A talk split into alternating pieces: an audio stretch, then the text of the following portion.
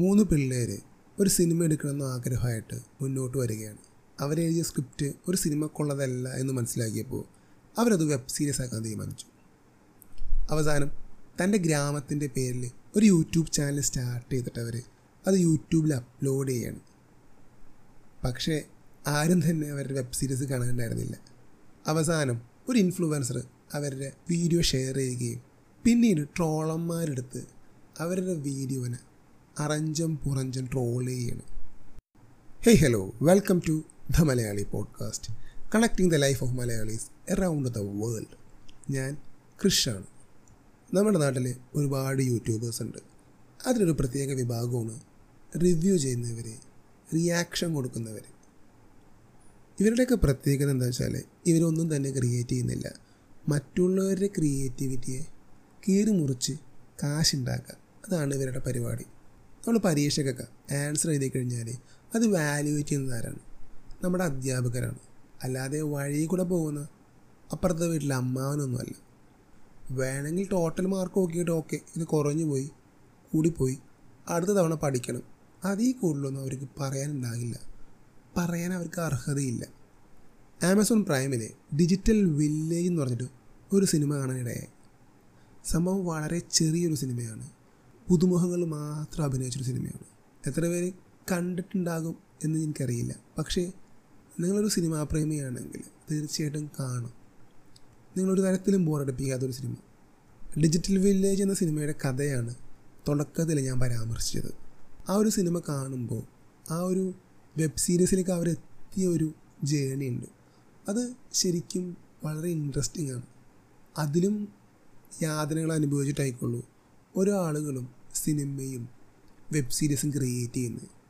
Digital village എന്ന cinema കണ്ടവർക്ക് അതിൽ ക്ലൈമാക്സിൽ ഒരു പോർഷനുണ്ട്, അതായത് ട്രോളന്മാർ അവരുടെ ആ കണ്ടൻറ്റിനെ ട്രോൾ ചെയ്യുന്നത്.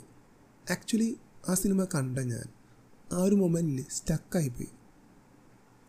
ടി വിയിലാണല്ലോ പടം കാണുന്നത്, അതുകൊണ്ട് തന്നെ പല സമയങ്ങളിലും ഞാൻ ബ്രദറിനോട് സംസാരിക്കുന്നുണ്ടായിരുന്നു, അമ്മയോട് സംസാരിക്കുന്നുണ്ടായിരുന്നു.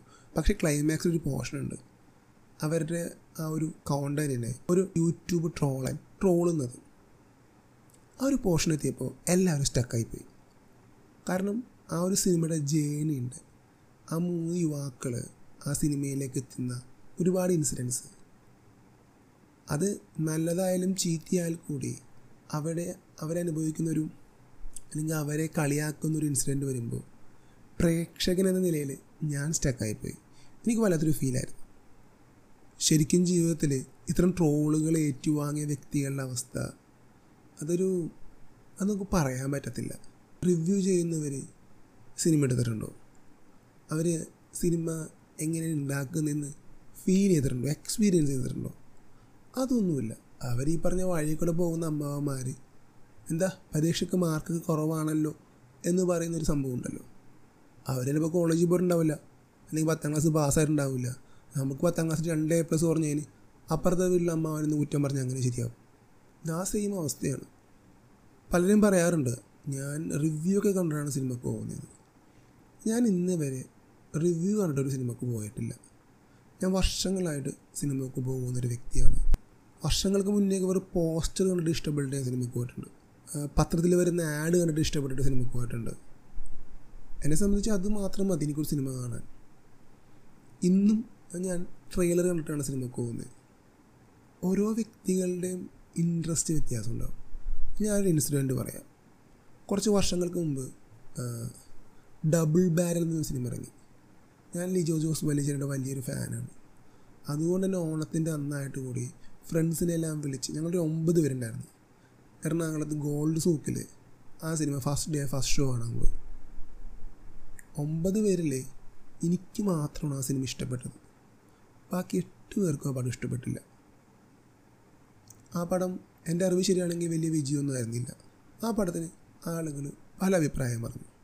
എന്നെ സംബന്ധിച്ച് ഇന്നും അതൊരു ഫേവറേറ്റ് മൂവി തന്നെയാണ്. ആ ഒരു ജോണറിൽ മലയാളത്തിൽ ഇന്നേ വരെ വേറെ പടം വന്നിട്ടില്ല, ഇനി ആർക്ക് എടുക്കാനും പറ്റത്തില്ല. എൻ്റെ കൂടെ വന്ന എട്ട് പേർക്ക് ആ പടം ഇഷ്ടപ്പെട്ടില്ല, പക്ഷെ എന്നെ സംബന്ധിച്ച് എനിക്ക് ആ പടം ഇഷ്ടപ്പെട്ടു. അതുപോലെ തന്നെയാണ് ജെല്ലിക്കെട്ട്. മലയാളത്തിൽ കൊട്ടി ആഘോഷിക്കപ്പെട്ടൊരു സിനിമയാണ്. ഫസ്റ്റ് ഡേ ഫസ്റ്റ് ഷോ ഞാൻ എൻ്റെ ഫ്രണ്ട്സും പോയി കണ്ടു. തിയേറ്റർ ഫുള്ളായിരുന്നു. ഞാൻ ഞാൻ എൻ്റെ ഫ്രണ്ട്സ് ആ പടം കണ്ടിട്ട് എഴുന്നേരുന്ന ക്ലാപ്പ് അടിച്ചു, അത്രയ്ക്ക് സൂപ്പറായിരുന്നു. പക്ഷേ എൻ്റെ മുമ്പിലിരുന്നൊരു ചേട്ടൻ എഴുന്നേറ്റിട്ട് പച്ചത്തേറിയാണ് പറഞ്ഞത്, കാരണം അവർക്കത് കണക്റ്റായില്ല.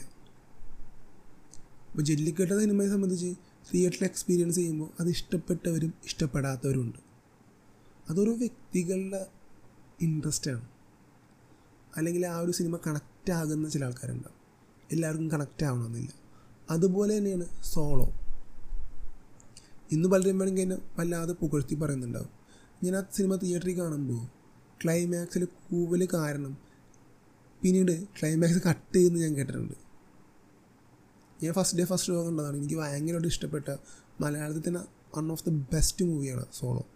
പക്ഷെ അത് പലർക്കും കണക്റ്റ് ആയില്ല. അതുകൊണ്ട് തന്നെ നമുക്കൊരിക്കലും മറ്റുള്ളവരുടെ ചോയ്സിന് നമുക്കൊന്നും പറയാൻ പറ്റില്ല. അതുപോലെ എനിക്ക് വേറൊരു ഇൻസിഡൻ്റ് ഉണ്ട്. ഞാൻ പ്രേമം കണ്ടു. ഉച്ചക്കത്തെ ഷോ ആയിരുന്നു.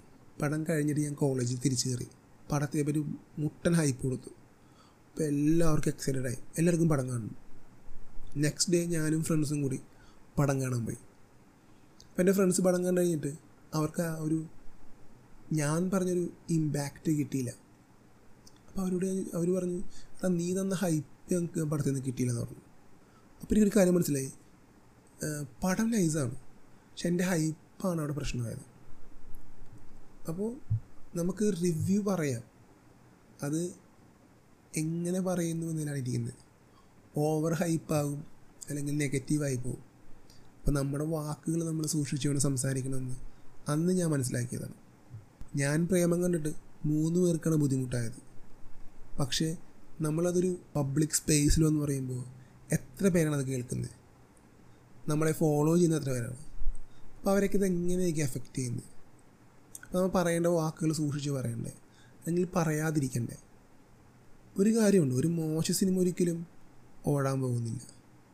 നല്ല സിനിമ മാത്രമേ ഇവിടെ ഓടുകയുള്ളൂ. ഒരു റിവ്യൂവർ പറഞ്ഞാലും പറഞ്ഞില്ലെങ്കിലും മോശ സിനിമ ഒന്നും ഇവിടെ ഓടാൻ പോകുന്നില്ല. മാർക്കറ്റിംഗ് സ്ട്രാറ്റജി വെച്ച് ഒന്നോ രണ്ടോ ആഴ്ച രണ്ടാഴ്ച ഒന്നും തികയ്ക്കത്തില്ല മോശമാണെങ്കിൽ. ഓട്ടോമാറ്റിക്കലി ആളുകൾ പറഞ്ഞു പറഞ്ഞു തന്നെ പടത്തിൻ്റെ കാര്യം തീരുമാനമാക്കും. ഈ ഇടയ്ക്ക് ഷാറുഖ് ഖാൻ്റെ പട്ടാൻ കാണാൻ പോയി. First day first show. എനിക്ക് ആ പടം കണക്റ്റായില്ല. പക്ഷേ ആ പടം ഒരുപാട് പേർക്ക് കണക്റ്റായി. മറ്റു പടങ്ങൾക്ക് നെഗറ്റീവ് റിവ്യൂ ഇടുന്ന പല യൂട്യൂബേഴ്സും ഈ പടത്തിന് ഭയങ്കര പോസിറ്റീവ് റിവ്യൂ. അത് കേട്ടപ്പോൾ തന്നെ എനിക്ക് മനസ്സിലായി അവരുടെ ഒരു സിനിമാ നിലവാരം എന്താണെന്ന്. ആ പടം ഒരു തട്ടുപൊളിപ്പം പടമായിരിക്കാം, അത് ഇഷ്ടപ്പെട്ട ഒരുപാട് ആൾക്കാരുണ്ടാകും, അതുകൊണ്ടാണ് ആ പടം ഹിറ്റായത്. പക്ഷെ അതൊരു ഗംഭീര സിനിമയാണെന്ന് ഒരു റിവ്യൂവേഴ്സ് പറഞ്ഞപ്പോൾ ഞാൻ ഷോക്കഡായി. കാരണം അതിലും എത്രയോ നല്ല സിനിമകളോട് വന്നിട്ട് ഈ പറഞ്ഞ സെയിം റിവ്യൂവേഴ്സ് അതിനെ മോശമായിട്ട് പറഞ്ഞിട്ടുണ്ട്. പിന്നെ ഈ റിവ്യൂവേഴ്സ് നല്ല സിനിമയാണെന്ന് പറഞ്ഞിട്ട് ഹിറ്റാവാതെ പോയ സിനിമകളുണ്ട്. തിരിച്ച് ഡിജിറ്റൽ വില്ലേജിലേക്ക് വരുമ്പോൾ അതൊരു ചെറിയ ഗ്രാമമാണ്. ആ ഗ്രാമത്തിലെ ഗ്രാമവാസികളെല്ലാവരും കാശ് കൂട്ടിയിട്ടാണ് അവരൊരു വെബ് സീരീസ് ക്രിയേറ്റ് ചെയ്യുന്നത്. ആ ഗ്രാമത്തിൻ്റെ എല്ലാം ഒരു പ്രതീക്ഷയാണ്, അവരുടെ നന്മയാണ് ആ വെബ് സീരീസിന് പിന്നിൽ നമ്മൾ കാണുന്നത്. അതുപോലെ തന്നെയാണ് പലരും ഷോർട്ട് ഫിലിംസൊക്കെ ക്രിയേറ്റ് ചെയ്യുന്നത്. അതിനെല്ലാമാണ് ഈ റിവ്യൂവേഴ്സ്, ട്രോളന്മാർ, റിയാക്റ്റേഴ്സൊക്കെ റിയാക്റ്റ് ചെയ്യുന്നത്. എന്തിനാണ്? ചിലർ പറയാറുണ്ട് ഞങ്ങൾ ട്രോൾ ചെയ്തുകൊണ്ട് അവർക്ക് പത്ത് വ്യൂസ് ഗൂഗിളിൽ കിട്ടി. പക്ഷേ നിങ്ങൾക്ക് എന്ത് അധികാരം മറ്റുള്ളവരൊരു ക്രിയേറ്റിവിറ്റിയെ ചോദ്യം ചെയ്യാൻ? നിങ്ങൾക്കത് കാണാൻ ആസ്വദിക്കാം, ഇല്ലെങ്കിൽ വിട്ടുകളയണം. ആരും നിങ്ങളോട് അല്ലെങ്കിൽ നിങ്ങളുടെ കണ്ടേ മതിയാകൂ എന്നൊന്നും പറയുന്നില്ല. ഞങ്ങളിങ്ങനൊരു പ്രൊഡക്റ്റ് ഇറക്കിയിട്ടുണ്ട്, നിങ്ങൾക്ക് വേണമെങ്കിൽ കാണാം, അത് നിങ്ങളുടെ ചോയ്സാണ്. കണ്ടതുകൊണ്ട് അതിനെ വട്ടം കയറി മുറിച്ച് ചോദ്യം ചെയ്യണമെന്നൊന്നുമില്ല. കണ്ടതുകൊണ്ട് നിങ്ങൾക്ക് അഭിപ്രായം പറയാം, കൊള്ളാം, കൊള്ളത്തില്ല, അല്ലെങ്കിൽ എനിക്കിഷ്ടമായി, എനിക്കിഷ്ടമായില്ല. പക്ഷേ അതിൽ ഓരോ ഇൻസിഡൻസിനെയും വഷളാക്കി അവർക്ക് എന്ത് കാര്യമുണ്ട് ഇങ്ങനെ ചെയ്യുന്നത്, അവർക്ക് അങ്ങനെ ചെയ്യാമായിരുന്നില്ലേ, കഥ അങ്ങനെ വളക്കാമായിരുന്നില്ലേ, നമ്മൾ രണ്ട് പേരിരുന്ന് ഇങ്ങനെ സംസാരിക്കുമ്പോൾ അത് ഓക്കെയാണ്. പക്ഷെ ഒരു വലിയ സ്പേസിലിരുന്ന് സംസാരിക്കേണ്ട ആവശ്യമൊന്നുമില്ല. കാരണം ഒരാൾ ചെയ്യുമ്പോൾ അതിനെ പിന്നെയും വളരാൻ അനുവദിച്ചാലേ ഇതുപോലെ നൂറാളുകൾ വരും. നമ്മൾ ഓരോ കലാസൃഷ്ടി ഉണ്ടാക്കുന്നത് ആ ഒരാൾ കാണാൻ വേണ്ടിയല്ല. എൻ്റെ ഒരു പോഡ്കാസ്റ്റ് ഒരു തവണ കേട്ട ഒരുപാട് പേരുണ്ടാവും, പക്ഷേ ഇഷ്ടപ്പെട്ടവർ മാത്രമാണ് പിന്നെയും പിന്നെയും കേൾക്കുന്നത്. ആദ്യം ഒന്നും അവന് ഇഷ്ടപ്പെടാത്തതുകൊണ്ട് കേട്ടില്ല, അടുത്ത പോഡ്കാസ്റ്റ് അന്വേഷിച്ച് പോയി, അല്ലെങ്കിൽ പോഡ്കാസ്റ്റ് കേൾക്കാതെ വേറെ എന്തെങ്കിലും എൻ്റർടൈൻമെൻറ്റിലേക്ക് പോയി. അതിനിപ്പോൾ എന്താ, അത് അവൻ്റെ ചോയ്സാണ്. പക്ഷേ ഇഷ്ടപ്പെടുന്നവർ എന്നെ ഫോളോ ചെയ്യുന്നുണ്ട്, പിന്നെയും എൻ്റെ പോഡ്കാസ്റ്റ് കേൾക്കുന്നുണ്ട്, എന്നെ സപ്പോർട്ട് ചെയ്യുന്നുണ്ട്, കണക്റ്റ് ചെയ്യുന്നുണ്ട്. അത് കേൾക്കുന്നവരുടെ ചോയ്സാണ്. ആയിരം പേര് വന്നാൽ നൂറ് പേരെ ഇത് ഇഷ്ടപ്പെടുന്നുള്ളൂ. അപ്പോൾ ഒരു സിനിമക്കും അതുപോലൊക്കെ തന്നെയാണ്. ആയിരം പേര് സിനിമ കാണാൻ വന്നാൽ ചിലപ്പോൾ അഞ്ഞൂറ് പേർക്ക് ആ പടം ഇഷ്ടമാവണമെന്നുണ്ടാവുള്ളൂ. നമുക്ക് നിർബന്ധം പറയാൻ പറ്റില്ല. ഓരോ ജോണറിൽ പടം എടുക്കുമ്പോൾ അതങ്ങനെയാണ്, എല്ലാവർക്കും കണക്റ്റ് ആവണമെന്നില്ല. റിവ്യൂവറിന് കണക്റ്റ് ആയില്ല എന്ന് വെച്ച് ബാക്കി പ്രേക്ഷകർക്ക് ആ പടം ഇഷ്ടമാവില്ല എന്ന് അദ്ദേഹത്തിന് പറയാൻ പറ്റില്ല. റിവ്യൂ ചെയ്യുന്നവർ കാശുണ്ടാക്കുന്നത് മറ്റുള്ളവൻ്റെ ക്രിയേറ്റിവിറ്റി ചോദ്യം ചെയ്തുകൊണ്ടും അല്ലെങ്കിൽ കീറി മുറിച്ചുകൊണ്ടാണ്. അതത്ര നല്ല പ്രവണത ഒന്നുമല്ല. നിങ്ങൾക്ക് ക്രിയേറ്റിവിറ്റി ഉണ്ടെങ്കിൽ നിങ്ങൾ തന്നെ ഷോർട്ട് ഫിലിം ചെയ്യും, നിങ്ങൾ തന്നെ സിനിമ ഉണ്ടാക്കുക, എന്നിട്ട് അത് നാലാളെ കാണിച്ച് കാശുണ്ടാക്കുക. അതല്ല ഹീറോയിസം. അല്ലാതെ അപ്പുറത്തെ അവൻ്റെ വീട്ടിലേക്ക് ക്യാമറ വെച്ചിട്ട് അത് ലൈവ് ടെലികാസ്റ്റ് ചെയ്യേണ്ട ആവശ്യമില്ലല്ലോ.